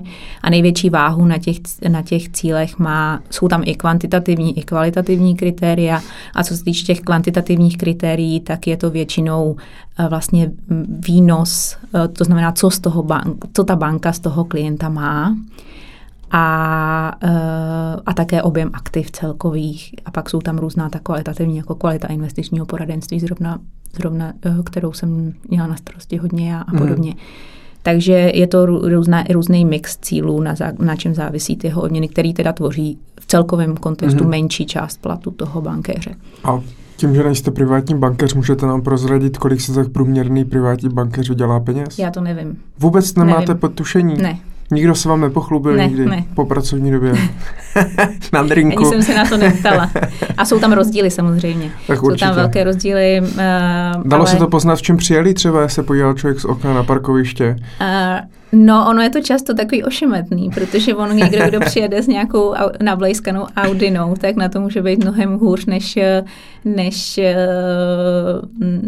než někdo, kdo vydělává mnohem víc peněz. Mm. Já třeba, třeba šéf privátního bankovnictví ČSOB, doufám, že se na něm vůbec zlobit, že, ho tady, že o něm tady Určitě mluvím, ne. ale do nedávna, nevím, jak je to teď, ale do nedávna jezdil v 10 let starým Superbu mm. a byl to vlastně šéf celého privátního bankovnictví. Mm. Ale záleží, takže si myslím, že to taky úplně neprozradí všechno. Tak ono super je kvalitní auto, takže zase a mělo k němu asi nějaký vztah. Ale já s tímhle určitě, s tímhle určitě souhlasím. A e, ještě by mě zajímalo, bylo něco, co jste za, tu, za to svoje angažmá v tom private bankingu e, vymyslela nebo přišla s něčím novým, něčím inovativním, co díky vám třeba se teďka používá? Eh, já mám na, eh, naštěstí ty příklady z té poslední doby nejvíc, protože předtím to byla víc ta práce jako průběžná, mm-hmm. neustálá, ale tím, jak jsem se vrátila po mateřské dovolené a dělal, tak jsem dělala spíš na té projektové bázi. Takže jsem vlastně uh, za, za tu dobu, me, uh, za tu dobu, od, potom co jsem se vrátila po první mateřský, tak tam byly tři věci, na které jsem jako, myslím, hodně, hodně jako hrdá, že se je podařilo dotáhnout do konce, protože to se také v té korporaci stává málo kdy, že se něco od A do Z skutečně udělá v rámci poměrně krátkého časového horizontu. A první byla vlastně, že se nám podařilo zavést fondy třetích stran do nabídky klientů privátního bankovnictví. To znamená, že dneska si klient privátního bankovnictví ČSOB nekoupí pouze produkty ČSOB, respektive KBC, mm-hmm. ale může si koupit i dalších vybraných providerů, jako Fidelity, Alliance a, a Templeton. A mm, to byl velký průlom. A další věc bylo vytvá, vytvoření, vytvoření uh, Wells Office Academy, takzvané, což byla vlastně vzdělávací program, celoroční vzdělávací program pro dospělé děti uh, klientů, mm-hmm. těch top klientů vlastně. A třetí věc bylo development centrum vzdělávací nebo respektive takový něco mezi vzdělávacím a kontrolním programem pro všechny bankéře. Mm-hmm. Super, ten Wealth Office, to mě, docela, to mě docela zajímá. To pak znamená, že děti se vlastně vzdělávali v tom, jak eh, potom naložit třeba s tím rodinným majetkem, jak s tím hospodařit a podobně? Oni dostali vlastně kompletní školení, eh, co se týče zprávy vlastně peněz a zprávy rodinného majetku. Od klasického investičního minima, nějaké investiční akademie, mm. po ekonomiku, po po věci, které se týkají právě svěřenských fondů, nějaké možnosti nástupnictví, nějakých právních hledisek, daňových a, a, a podobné věci. Charity, třeba mm-hmm. tam byla sekce, která se týkala i právě tomu, jak, jak eh, rozdělovat prostředky na charitu a podobně. Bylo to des, eh, deset dnů vlastně mm-hmm. během, během jednoho školního roku. Mm-hmm. A kdo to přednášel? Bylo tam teď, nevím, 30 nebo 40 lektorů vlastně které jsme sehnali nejenom z banky, ale i z i externích. Mm-hmm. A co se týče vzdělávání třeba těch privátních bankéřů, tak eh, právě u té, u té vyšší ligy, to znamená u toho family office a, a u těch svěřenských fondů, mezigenerační transfer majetku a tak dále, tvorby rodinné ústavy a podobně, tak eh, kde vlastně ti privátní bankéři berou ty zkušenosti nebo kde se vzdělávají? Jezdí sem i lidi jako z KBC, kteří na tom západě třeba s tím mají větší zkušenosti, nebo kde, kde se to bere? Uh to, eh, to je vlastně ten Wells Office segment, je eh, víceméně práce, to je úplně vzniklý ještě segment nad privátním bankovnictví, mm-hmm. který eh, je práce mého bývalého nadřízeného. Pavel Tichy, aktuální ředitel Wells Officeu, co je pro klienty, kteří mají 90 a více, 90 milionů mm-hmm. korun a více. A e, on zajistil a víceméně kompletně vypracoval program pro jak pro tyhle klienty, tak pro, pro ty bankéře, kteří se těmto klientům věnují, včetně toho vzdělávání. A e, je to teda nezá, v tomhle ohledu nezávislé na KBC, je to čistě e, inici, iniciativa česká a ty lektoři nebo ty lidi, kteří vzdělávají, jsou vlastně externí, jsou to třeba právní kanceláře, kteří mm. se tím zabývají, co se týče konkrétně toho nástupnictví a těch svěřenských fondů a, a experti, kteří jsou vlastně špička na tom trhu v této oblasti, kteří, eh, kteří mm. školí ty bankéře. No a vy mě napadá, protože jste se potkávala teda, nebo bavila jste se s těmi privátními bankéři, kteří spravovali peníze velmi bohatým klientům v České republice. Můžete nám prozradit, do čeho takové lidi, do čeho takový lidi investují? Tak uh, Zase je to různé, ale uh, myslím si, že hm, když se podíváte na nějaký na uh, portfolia, oni občas se zveřejňují nějaký portfolia, do čeho investují mm-hmm. GNT, myslím, klienti GNT, a nebo myslím, podobný, rok dělá tak uh, řekla, bych, řekla bych, že je to podobný. Určitě mají velkou část nemovitostech, to je takové jakoby standardní aktivum. Uh, spoustu v nich ještě investuje do jiných biznisů, buď do svého biznisu nebo do, do biznisu někoho jiného, takže nějaký private equity věci, to jsou tak takový ty speciality, co by běžní klienti většinou nemají.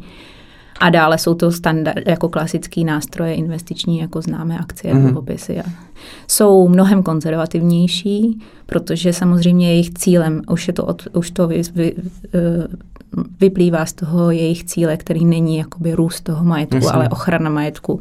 Takže z toho vyplývá i jejich větší konzervativnost, takže z jejich strany je velký zájem o dluhopisy důvěryhodných firm s, s poměrně stabilním výnosem a podobně. Uh-huh. A, a třeba u těch nemovitostí, tak ta banka je schopna zajistit i nějaký facility management a jakoby starost na, o, o pronájem a podobně? Nebo to banka outsourcuje? Uh, právě uh, vlastně uh, Wells Office eh, ČSOB v, v poslední době vylončoval dva, teďka lončuje akorát druhý nemovitostní fond, takže on speciálně, oni speciálně pro své klienty, pro klienty pouze Wells Officeu vytváří nemovitostní fondy. Uh, o ty se starají a, a těm věnují pozornost. Nestarají se o nemovitosti, takže ten, které ten klient má nakoupený někde jinde. Mm-hmm. To znamená, že ty, nemo, ti klienti si ty nemovitosti vlastně hodí, hodí do fondu. Jo, ale ne ty svoje nemovitosti. Co jsou nemovitosti, které vybírá portfolio manažer toho fondu? Jo, takhle, jakože pro ně dělá jiný nějaký nemovitostní ano, fond ano, a oni do ano. toho, jo, mm-hmm. jo, takhle. No a když, když, když třeba ten klient má, eh, nebo ten investor má třeba 30 nemovitostí, 40 takhle, eh, tak i ta banka může pomoct i s tou strukturou, jestli, jestli to z toho neudělat fond, kam to hodit, jestli to hodit pod firmu. Někteří to mají na fyzickou jsou, někteří na firmu, tak toto taky dělají tady tu strukturu? Ne, to zatím ČSOB neumí tohle. Tak může se. je, je, to, je samozřejmě, mluví se o tom, mluví se o tom, ale eh, je to komplikovanější právě tou celou formou a mm-hmm. tím, tím nadnárodním vlastně rozsahem té, té korporace a tak dále, takže ty, tyhle ty věci jsou mnohem komplikovanější. Mm-hmm.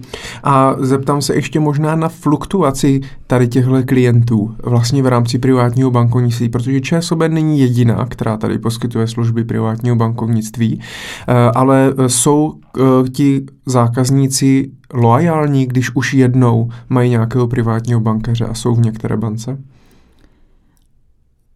Já si myslím, že ano, pokud to je, uh, pokud, pokud tam není nějaká hrubá nespokojenost. že oni opravdu nechtějí zvykat na jiný, na někoho jiného, takže pokud mm-hmm. jsou se svým bankéřem spokojení, tak nemají důvod prostě koukat se někde jinde. Eh, maximálně třeba jeden produkt si koupí někde jinde, protože je výhodnější nebo protože ho ČSOB nebo ta konkrétní banka nenabízí. Ale většinou jako pokud, eh, pokud ten bankéř neudělá nějakou zásadní chybu, tak mají tu tendenci být loajální. A jsou tam vlastně, vidíte tam nějaké významné rozdíly mezi třeba, já nevím, eh, private banking ČSOB, private banking komerční banky a private banking RST, jako české spořitelný, že by tam byl opravdu nějaký viditelný rozdíl v poskytování těch služeb, protože přece jenom finanční trh je jenom jeden, všichni můžeme investovat nakonec do toho stejného. Já si myslím, že mm, já teda neznám samozřejmě, jako, eh, jak funguje private banking v ostatních bankách, ale mm, myslím si, že tam ty rozdíly nejsou příliš velké a že to vždycky závisí na konkrétním bankéři. Mm-hmm. A e, možná ještě poslední věc k tomu privátnímu bankovnictví. E, možná nebudete vědět, ale nedá mi to se nezeptat, když s ním máte zkušenosti.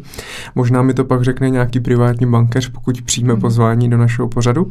E, nicméně e, jsou určité poradenské společnosti nebo zprostředkovatelské společnosti. Eh, dám příklad, například Partners, eh, FinCentrum, Broker Consulting, eh, Swiss Life a tak dále. A třeba zrovna zmíněná společnost FinCentrum, která teda teďka nedávno byla prodaná společnosti Swiss Life, tak má nějakou svou divizi F-Privé, a e, v podstatě se snaží e, získávat e, tady tyhle bonitní, tady tyhle bonitní klienty, klient, klienty a samozřejmě snaží se získávat z bank i lidi, kteří se teda o ty bonitní klienty budou starat, protože ten standardní zprostředkovatel, který doteď dělá nějaké pojistky a hypotéky, tak asi úplně ten servis nezvládne poskytnout. A poměrně jsou ale úspěšní, co tak sleduju, v přetahování právě těch privátních, privátních bankéřů. Dokonce teďka jsem ještě četl eh, různé příspěvky, eh, kdy eh, vlastně ty velké banky budou propouštět nějaký zaměstnance, nějaký lidi poměrně jako hromadně a právě lidi ze Swiss Lifeu toho hnedka se chytli a hnedka říkali, no tak ostatní propouští, my rosteme, tak pojďte, pojďte k nám. Můžete nám dát k tomuhle nějaký komentář, kde si myslíte, že ten důvod, že ti privátní bankéři takhle hodně odchází? Takhle, jsou rozhodně hodně aktivní v tom přetahování, mm. bych asi řekla. A co se týče úspěšnosti, tak uh, bych to úplně tak růžově neviděla. Uh, Samozřejmě vím, uh, uh, znám osobně několik bankéřů, kteří odešli z ČSOB a zrovna pře, pře, právě přímo do FPrivé. Byli to, byli to bankéři, kteří byli, buď se dostali do jiné životní situace, podobně jako já třeba, že mm, byla tam jedna, jedna paní, která vlastně taky šla na mateřskou dovolenou, potřebovala větší flexibilitu. Byl tam zase člověk, který byl dlouhodobě nespokojený z určitých důvodů v ČSOB a uh, vím, že se nedaří uh, jim uh, úplně přetáhnout lidi, kteří jsou spokojení a kteří prostě nemají jako s tou prací problém, zvládají to dobře. Mm-hmm. Uh, I přesto, že, i přesto, že si uh, představuju, nevím o tom, ale myslím si, že ty třeba finanční podmínky, které nabízejí, tak mohou být hodně zajímavé. Plus samozřejmě lákavá i ta může být lákavá i ta flexibilita a nevím, jak to tam přesně, jak, jaký je tam třeba právě přesně tlak na uh, ta větší variabilita produktů a podobně, že to může být určitým způsobem lákavý, ale zase ta stabilita té korporace má pro většinu těch bankéřů taky hodně velký význam. Mm-hmm. Pro spoustu lidí samozřejmě tam může být ta motivace, že si třeba můžou založit svou pobočku nějakou a mít tam svoje lidi, Přesně což tak. úplně v ČSOB moc jako nejde.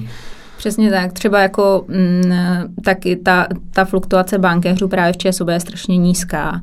Tudíž i bankéř, který má nějaký, uh, nějaké ambice manažerské a podobně, tak má velmi malou šanci, i když je dobrý, se třeba dostat na, mm, na funkci ředitele pobočky, protože protože uh, to se stává, když ten ředitel předchozí odchází do důchodu většinou.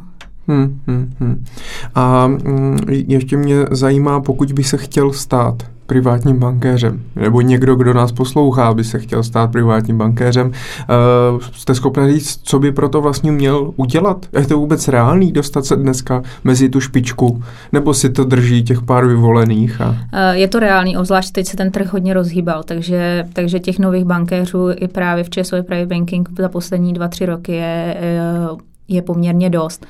A mm, una, a nej, nej, nej, nejlepší cesta pro to je být dobrý retailový bankéř. Mm-hmm. A, a poměrně snadno se pak dá dostat právě do té oblasti toho takže, bankovnictví. Takže je potřeba si projít tím začátkem mm-hmm ano, je to jednodušší. Je to jednodušší samozřejmě i pro, mm, pro to vedení, hmm. private banking, eh, při, ale, ale je to jednodušší i pro toho člověka. My jsme tady eh, v rozhovoru eh, měli i Oldřicha Jandu, který začínal v bance uklízet a říkal, že to byla jeho první právě pozice v bance, kde si uvědomil, že každý, každý ten člověk v té bance, v tom týmu je velmi důležitý. I takový, jako je, jako je uklízeč nebo uklízečka.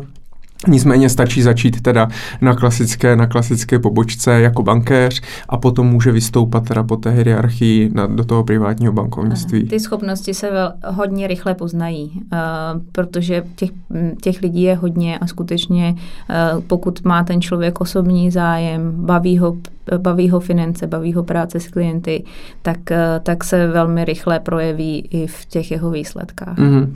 Já si myslím, že ČSOB už bylo dost.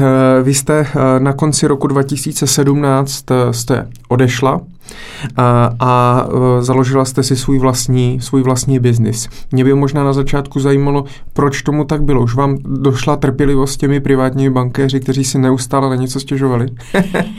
tak eh, dá se to tak taky říct, ale, ale eh, těch důvodů bylo víc a já si myslím, že to tak jako vykrystalizovalo všechno, hezky se to spojilo dohromady, protože, um, protože vlastně už s tím, jak jsem odešla na první mateřskou dovolenou, tak jsem trošičku vypadla z toho kolotoče té korporace a měla jsem větší náhled na to, větší, uh, větší rozhled, trošičku uh, právě nadhled i a, a potřeb, zjišťovala jsem nebo uvědomovala jsem si, že skutečně nechci eh, pracovat od 9 do 6, respektive od, od 9 třeba do, do 8 a podobně a eh, děti vidět až jako i v budoucnosti, když půjdou do školky a do školy, tak je vidět až vlastně v postýlkách. Mm. A hledala jsem cestu, jak, eh, jak mít tuto možnost. Eh, samozřejmě, jak jsem mluvila o tom, že mm, ČSOB mi poskytla poměrně komfortní podmínky jakoby v tom flexibilním úvazku, ale ta firma funguje tím způsobem, že i když ty podmínky máte, tak jakmile tam těch 12 hodin, 10-12 hodin nejste, tak eh, vás vždycky něco mine. Mm-hmm. Prostě když nejste, když nejste k dispozici nebo chcete chodit každý den domů ve tři a i byť si to chcete třeba oddělat večer, tak prostě když, když vám nikdo nemůže dát do kalendáře schůzku v období období mezi třetí a pátou hodinou nebo šestou hodinou, tak je to problém. Tak už, tak už, eh, tak už je, protože tam jsou velký projektový týmy a podobně, mm. takže tohle to způsobuje velký problémy. Takže je to skutečně pro lidi a, a inspirativní prostředí a úžasný, ale pro lidi, kteří se tomu můžou věnovat opravdu, eh, opravdu na 100%. Uh, eh, druhá věc, která mě k tomu vedla, bylo, bylo ta dlouhá cesta k tomu nějakému strategickému rozhodování, k tomu, jako co se, jak se ta banka ubírá dál, co se tam bude dít a podobně. Takže uh, měla jsem štěstí, že jsem měla nějaké dílčí projekty, o kterých jsem mluvila, ale ale většinou ta času se strávilo nad něčím, co mělo nejistou budoucnost. Mm. Strategie se mění, tím pádem se mění projekty, mění se věci a, a podobně a nebyla tam ta přímá, eh, přím, neviděla jsem přímý výsledek mojí práce. To znamená, že by to, že já něco dělám, někam tu banku posunulo. Jasně. To tam prostě, bylo to, byla jsem kolečko systému mm-hmm. a, a nebylo tam vidět prostě ten přímý efekt na tu práci, na, tu, na, na, na celý ten pohyb na, na, na té firmy. Předpokl- doufám, že byl, ale ne, nebylo to vidět tak, nebylo mm-hmm. to vidět tak přímo mm-hmm. uměrně.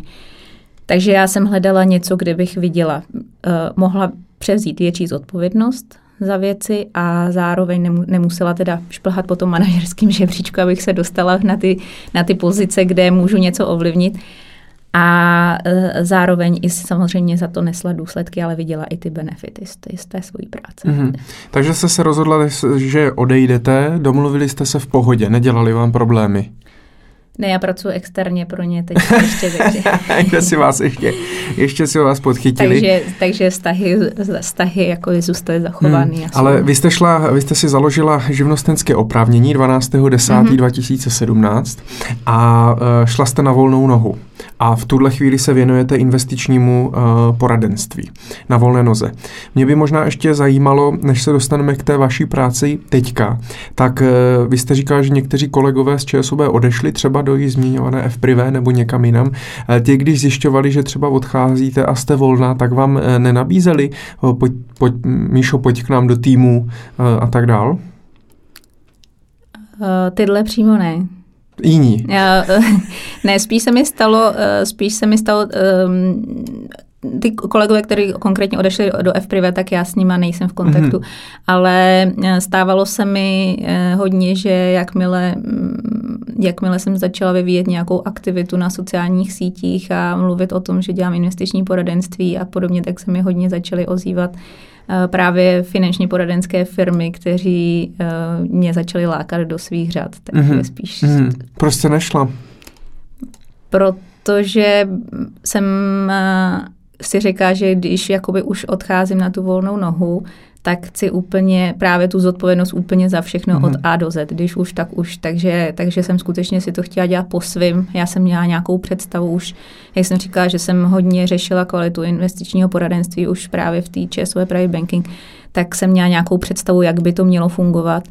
A uh, tu představu jsem chtěla prostě přesně tak, uh, takým způsobem dělat, což úplně u, u někoho jiného nejde. Když vezmu příklad, tak prostě chtěla jsem si vytvořit svůj vlastní dotazník, dělat svoje uh-huh. vlastní finanční plány podle, přesně podle toho, jak uh-huh. já si to představuju. Uh-huh. Takže vy jste v podstatě ale za celou dobu vaší kariéry v bance nikdy konkrétně s koncovými zákazníky nemluvila a nejednala. Bylo to asi dvakrát. Mm-hmm. Jaký to je teďka pocit vlastně uh, jít na tu druhou, druhou stranu, když znáte celý to pozadí? To vám pravděpodobně i jako asi pomáhá v tom jednání. Ale jaké to je teďka jednat teda přímo s těmi klienty a v uvozovkách vlastně dělat i tu, toho privátního bankéře jenom na volné noze? Je to, je to poznášející. Eh, je to úžasný, eh, ani jsem nečekala, že mi to bude tolik strašně dávat, protože protože já jsem opravdu eh, byla už trošičku nešťastná v tom, že, že mm, mi třeba ti bankéři často říkali, že tak, jak si to ty představuješ, tak to dělat nejde, prostě ty klienti takhle nejsou, ty klienti prostě na to nevěří, nebo klienti nebudou platit za investiční poradenství, prostě na to nejsou připraveni a podobně. A já vidím, že to funguje a že skutečně, uh, že skutečně to funguje a že přesto, že nejsem, já nejsem žádný extra obchodník, já ne, ne, ne, nedokážu prodávat uh, prakticky cokoliv jako většina lidí, kteří v tom biznisu právě v, kontaktu s tím zákazníkem fungují. Hmm. Ale, uh, ale i přesto mám tu přidanou hodnotu pro toho klienta. A, pra, a právě tím, že já toho klienta nezískám nějakýma manipulativníma řečma o tom, uh, jaký mám pro něj nejlepší produkt, ale získám to tím, že mám nějaký ten background a, a aspoň doufám, že tomu rozumím, teda, mm-hmm. a že oni vidí, že tomu rozumím.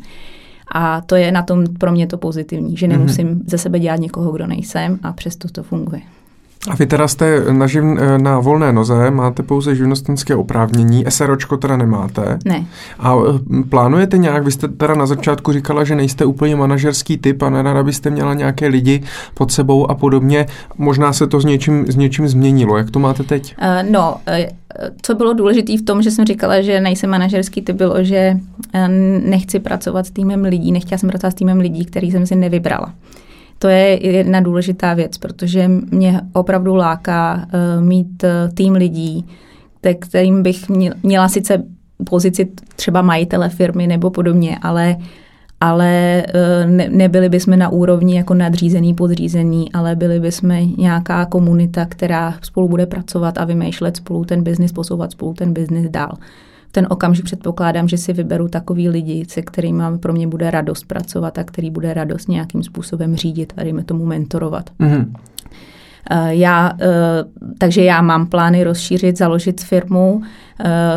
Mám to v plánu v horizontu nějakých dvou let, kdy vlastně moje dcera mladší půjde do školky a já se budu moct vlastně té té firmě věnovat na plný úvazek. Mm-hmm. A takže plánuju, plánuju takovýhle mm-hmm. postup. A zkus se nám teda popsat, jak jste tu službu jak jste tu službu teda postavila?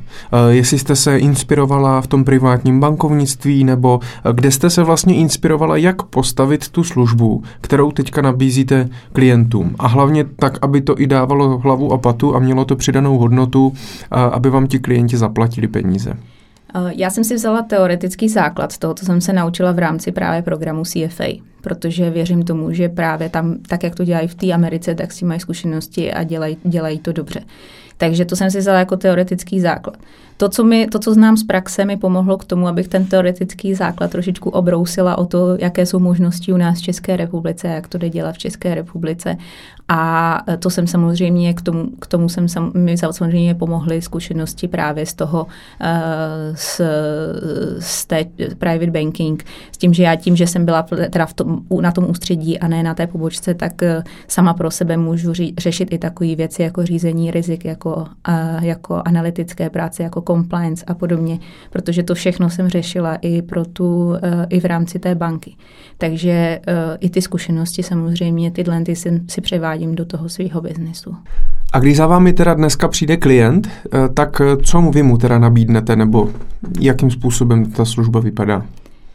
Mm, já mu nabídnu vlastně kompletní majetkové poradenství, to je základní moje služba, která spočívá v tom, že na základě toho, že se snažím toho klienta co nejvíc poznat a zjistit od něj co, nejvíc, co nejvíce informací, tak spolu, spolu s ním vytvoříme nějaký mm, finanční plán, na, základě kterého samozřejmě s obměnami, podle kterého pojedeme eh, v následujících letech. Je to, eh, nabízím dlouhodobý, dlouhodobé vztahy, dlouhodobý vztah, kdy společně budeme v závislosti samozřejmě na cílech budovat nebo uchovávat ten majetek, který, který ten klient má. Mm-hmm. Takže to není jenom o tom, eh, já vám sestavím portfolio a budeme investovat do takové nebo takové akcie, ale přibližujete se i k tomu finančnímu plánování jako takovému a řešení těch dlouhodobých strategických cílů té rodiny a podobně. Ano, na, ko- na té kompletní bázi. Takže eh, jste schopna vlastně tomu eh, zákazníkovi vyřešit většinu jeho potřeb.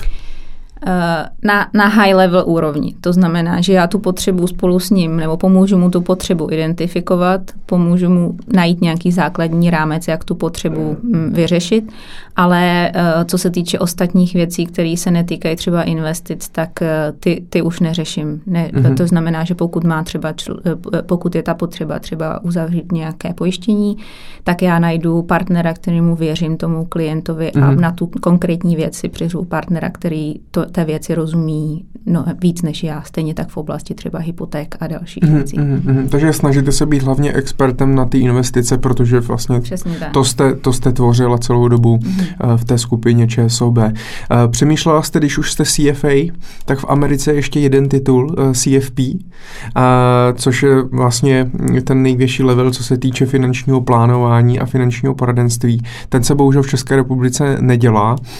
Plánujete třeba odletět do Ameriky a udělat si CFP? Neplánuju. Mám rodinu, dvě malé děti. A Můžou s vámi. mohli, by, mo, mohli by, mohli by, ale, uh, ale uh, tímhle moje cíle, uh, cíle nesměřují. A když už máte CFA, tak musím i podotknout, protože v České republice jsou určité tituly nebo certifikáty, které si člověk může udělat, jako EFA, uh, EFP, uh, dokonce myslím je PFP a teď ještě MFP a těch certifikátů tady přibývá poměrně, poměrně hodně tak e, nějaký tady z těchto certifikátů pokukujete po něm, nebo máte pocit, že vám to už e, vlastně nepřidá nic? sleduju to, koukala jsem na to, co se tady v této oblasti vzdělávání vlastně děje. Myslím si, že, mm, že ty snahy jsou docela pozitivní, ale e, v tuhle chvíli eh, nemám pocit, že by kterýkoliv z toho, co, eh, z, z, z toho programu, který, který tady je, mi poskytl přidanou, takovou přidanou hodnotu, abych do toho šla. Mm-hmm. Takže, takže sleduju třeba některé ty, některé ty programy se teprve chystají, takže uvidím, uvidím co, z toho, co z toho bude, ale, ale v tuhle chvíli z těch dostupných programů tam tu přidanou hodnotu nevidím. Mm-hmm. Ona je samozřejmě ještě otázka, protože já jako člověk, co se pohybuje ve finančním oboru, tak třeba certifikát CFA znám. Znají to ale vaši klienti? Říká jim to něco? Řeknou si, a Míša je na to vás CFA, tak to jdu za ní. Ne, neznají, musí, musím to vysvětlit, o čem to je. Uh, a a mm, docela, docela mě překvapuje, že, i, že, že vy to třeba znáte, mhm. protože to dokonce neznají ani spoustu právě těch bankéřů a, a lidí, kteří se v té, nebo v bance třeba pohybují, ani lidí, kteří pracují v bance, tak ten titul moc neznají. Je to, je to prestižní titul, který ale e, je, o něm se ví právě v té komunitě těch portfolio manažerů, analytiků a podobně. Mimo, mm-hmm. mimo tuto komunitu už to tolik Eh, tolik neprosakuje. Takže těch lidí, kteří vědí, o čem ten certifikát je, eh, je málo, ale eh, taky certifikace není, není to nejdůležitější na té práci. Je to, je to spíš takový otvírač dveří, ale mm-hmm. ani bych neřekla u klientů, jako spíš třeba u partnerů, s kterými chci spolupracovat, který chci o něčem přesvědčit mm-hmm. a tak dále. Zajímá mě víc k té vaší službě. Uh, vy jste říkala, že minimální uh, objem aktiv nebo majetku, aby člověk mohl být v private bankingu, je 10 milionů korun. Kolik musím já mít peněz, aby jste vůbec jako mi otevřela dveře? Já uh, já nemám ten threshold daný v tom, uh, kolik minimálně musí mít ten člověk peněz nebo mi svěřit peněz. Uh, pokud se tomu člověku vyplatí mi zaplatit roční paušál, ten minimální roční paušál, který si účtuju, tak, tak, jsem, tak pokud se mu to vyplatí z nějakého jakéhokoliv pohledu, tak je ta, jeho, ta moje služba pro něj určená. Určitě se to nevyplatí člověku, který uh, jehož, uh, výsl, uh, jakoby, pro něhož je nejlepší řešení posílat tisíc, dva tisíce korun měsíčně do jednoho glo, uh, smíšeného mm-hmm. strategického fondu. Takový člověk mě nepotřebuje. Byla, moje služby by pro něj byly zbytečně drahý ale pokud ten člověk už má nějaký pravidelný příjem, chce si budovat portfolio, chce řešit víc peněz, chce, má těch, těch finančních věcí v, v té rodině víc, který potřebuje vyřešit, tak nezáleží na tom, jaký má objem aktiv. Uh-huh. A máte definovanou ve vašem podnikání cílovou skupinu? Protože já, když jsem třeba začínal, v 18 letech, eh, tak jsem samozřejmě chtěl pomoct jako úplně všem, jo, od studentů až po seniory, eh, od lidí, kteří vydělávají 15 tisíc přes ty, co vydělávají milion měsíčně. A to samozřejmě nejde, jo, tak by mě zajímalo, vy máte takhle definovanou nějakou cílovku? Um, mám, mám, je to v tuhle chvíli, ono se to tak nějak jakoby pro, i trošičku vyprofilovalo, ale uh, jsou to lidi, kteří pro mě, který, s kterými můžu budovat dlouhodobý vztah a, budov, a budovat kapitál. To znamená, jsou to lidi, kteří mají poměrně eh, slušný příjmy, tak aby si mohli odkládat poměrně zajímavou částku měsíčně, mm-hmm. měsíčně mimo. Eh, před, je předpokladem, že jejich příjmy budou růst a, že, a jejich majetek bude růst a že se nám během třeba několika desíti, dvaceti let podaří zajistit nějakou finanční nezávislost. Eh, to jsou, eh, takže, takže jsou to klienti, u kterých předpokládám, že ten vztah bude opravdu dlouhodobý a že, se, že budou krok za krokem provázet eh, ke splnění jejich, jejich finančních mm-hmm. cílů. Takže třeba ty seniori už pro mě nejsou úplně atraktivní, atraktivní segment. Stejně v tuhle chvíli pro mě nejsou, a neříkám, že se to nezmění, ale v tuhle chvíli pro mě nej, nejsou ty top klienti cílový segment, protože, protože uh, dokud si nevybuduju tu firmu s dostatečným počtem, počtem lidí, kteří eh, budou, mi budou dávat ten support, eh, nebudu mít jako, nemám ani i za těch podmínek, které jsou, tak nemám, eh, nemám dostatečně možnosti, co se týče nabídky produktů a mm. podobně, které by si zasloužili ten top segment. Mm. Já samozřejmě se nevyhybám tomu dělat poradenství klientům, kteří jsou v tomhle segmentu, ale ten, ta práce práce by vypadala trošičku jiným způsobem. Mm-hmm. To znamená, že tím způsobem, že já bych jim pomáhala v tom jednání právě s těma privátníma bankama mm-hmm. a mhm. podobně, ale nemohla bych takový v tuhle chvíli v té pozici, v jaké jsem zpravovat portfolio klientovi, mm-hmm. který eh, který eh, je právě v tom top segmentu. Mm-hmm. Na druhou stranu víte, kolik takový senior může mít peněz? Určitě. No eh, a pokud se budeme bavit teda v absolutních částkách, tak eh, průměrný klient teda u vás jako kolik teda vydělává peněz, nebo kolik má peněz na účtu? Eh, je to tak v rozmezí 50 až 100 tisíc měsíčně. Měsíčně. A mhm. majetek? Majetek nemusí mít žádný. Nemusí mít žádný. Hlavně hmm. chuť investovat a... Přesně tak. Jako, eh, co se mi líbí, že už jsou i lidi, kteří je, kterým je třeba 25 let a začínají řešit vlastně svoji budoucnost a záleží jim právě na tom. A, hmm. a to, jsou, eh, to, to jsou ty lidi, kteří mě zajímají, kteří opravdu o tom přemýšlí a nechci manipulovat někoho, kdo nemá ve skutečnosti zájem to řešit. A eh, ještě možná, co jsem neřekla v tom definici toho segmentu, že, že taky eh, předpokládám nebo, nebo eh, vybírám si takové klienty, kteří jsou schopní těm investicím porozumět. Já totiž chci, aby veškeré rozhodnutí, které ten klient učiní, tak bylo jeho rozhodnutí mm-hmm. a aby věděli, do čeho investují a proč to investují. Takže to, aby, ten, aby jsem byla schopná se s tím klientem bavit na určité úrovni, mm-hmm. je mhm. pro mě při výběru toho klienta taky hodně ale, důležitý. Ale to je mi sympatické, že že se chcete věnovat těm mladým, těm mladým lidem, protože samozřejmě těm můžete pomoct hodně. Neudělat špatný finanční rozhodnutí, uh, máte čas si s nima vybudovat nějaký vztah, vy, pomoct jim vybudovat ten majetek a tak dále. Uh, co je po člověku, který už má miliardu na účtu a, a neví, co s ní. A za, a začíná vlastně s čistým štítem. Mm-hmm. A uh, já, uh, u mě je také právě ta přidaná hodnota, nebo vidím tu přidanou hodnotu v tomhle segmentu v této cílové skupině obrovskou, protože já přestože oni nemají vybudovaný ještě tak velký majetek, tak já jim vlastně poskytuju ty služby privátního bankovnictví. Mm-hmm. A kolik vám za to zaplatí teda za ty služby? Já mám minimální roční paušál 10 tisíc korun. Mm-hmm.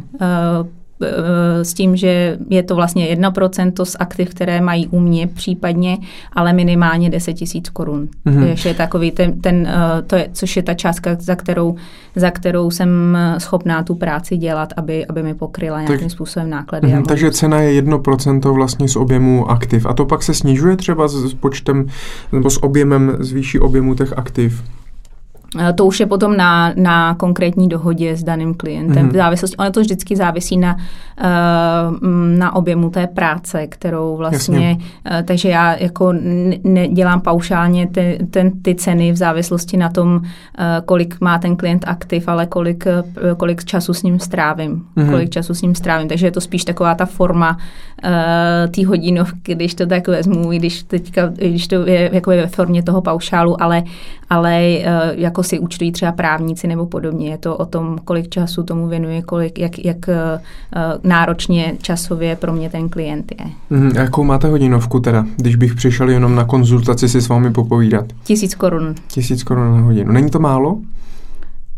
na to, že máte toho tolik za sebou a máte CFA a privátní bankéři vlastně si za vama chodili pro rady, kam investovat peníze.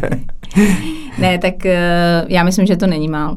Mm-hmm. V, v tuhle chvíli ne, tak jako uh, nechci, nechci tu službu zavírat jako klient uh, určitě, určitému, jak jsme se o tom bavili, nechci mm-hmm. tu službu zavírat určitému, určitému segmentu mm-hmm. klientů, takže si myslím, že, že je to v tuhle chvíli adekvátní, adekvátní. Super. Já vám budu držet palce uh, při rozvoji vašeho podnikání. Uh, doufám, že za dva roky nebo během těch dvou let se vám podaří založit svoji vlastní poradenskou společnost a můžeme třeba za deset let uh, se tady sejít znovu a pobavit se o tom, jestli se vám ta vize uh, naplnila tak, jak jste si tu představovala. Já všem hostům ještě nakonec pokládám poslední otázku vždycky a to je uh, ohledně vlastních investic. Protože jste z finančního oboru, dokonce jste tvořila finanční produkty, uh, tak by mě docela zajímalo, kam vlastně investujete svoje peníze a jakým způsobem vy nad tím přemýšlíte. Uh, já vlastně už tak těch deset let, nebo od ty, ještě více než deset let od té doby, co jsem nastoupila do asset managementu a plně se uh, mě pohltil ten svět, tak, uh, tak víceméně investuju uh, pravidelně do akciových fondů. to tvoří, přestože to tvoří vlastně základ mýho portfolia. Je to daný tím, že, mm, je to daný tím, že Uh, jsem dlouhodobý investor, jsou to peníze, které mi mají zajistit do budoucna nějakou finanční nezávislost. Takže a akcie považuji za uh, jednoznačně um, historicky nejvýkonnější aktivum, který dokáže, uh, dokáže uchovat a zhodnotit, zhodnotit majetek. Samozřejmě, co se týče kompletně jakoby mého objemu majetku, tak velkou část tam tvoří nemovitosti, ale je to jedna nemovitost, kterou jsem si nechala uh, můj startovací byt a čím dál víc jakoby navyšuju ten poměr vůči právě těm, těm akcím. Eh, investuju prostřednictvím fondů, protože, protože právě, že ty, co se týče pravidelných investic, tak je to nejefektivnější forma, jak vlastně mm-hmm. investovat do akcí a zároveň dostatečně diversifikovat. Dáte nám nějaký tip na akci? Co je teď dobré kupovat? Tip, eh, tip na akci já určitě nedám, ale to, bys, to, to je jako na delší vysvětlování proč, protože, protože i to, pokud, pokud nemáte insider nějaké informace, tak nikdy si nemůžete být žádným typem na akci jistý. Mm-hmm. Takže já spíš jdu tou právě tou cestou diversifikace a být na tom globálním trhu poměrně zastoupená tak, takže všechny akcie na světě nikdy neskrachují mm-hmm. a to mhm. mi zajistí nějaký bezpečí v, v tom mém portfoliu. Tak nám ještě zkuste prozradit aspoň třeba, jestli investujete víc v Americe, Evropa, emerging markets, co preferujete? Ať si z toho něco odnesem. Zase bych vám mohla říct, že, že, že to rozkládám přesně podle tržní kapitalizace, abych byla na, vše, na, na všech těch trzích, ale, um, ale možná teďka, když to vezmu na současnou mm-hmm. situaci, tak uh, bála bych se, nebo ne, nejsem, jsem spíš konzervativnější typ, takže, takže uh, nepreferovala bych úplně ty technologické akcie. To mm-hmm. znamená, že ty spíš jako se snažím uh, do, do svého portfolia jich moc nemít a mě nemít tam moc velkou část a, a věřím, věřím emerging markets, včetně střední východní Evropy z, z dlouhodobého hlediska už jenom z toho pohledu, že, že věřím, že budou dohánět ten rozvinutý svět, mm-hmm. že se to zobrazí uh, právě v ceně té ceně těch akcí. Mm-hmm. Tak jo, díky za tipy.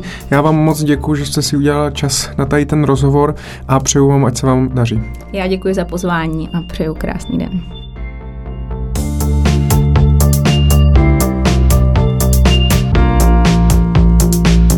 Tento pořad vzniká ve spolupráci s Univerzitou Jana Amose Komenského Praha a tímto jim moc děkuju.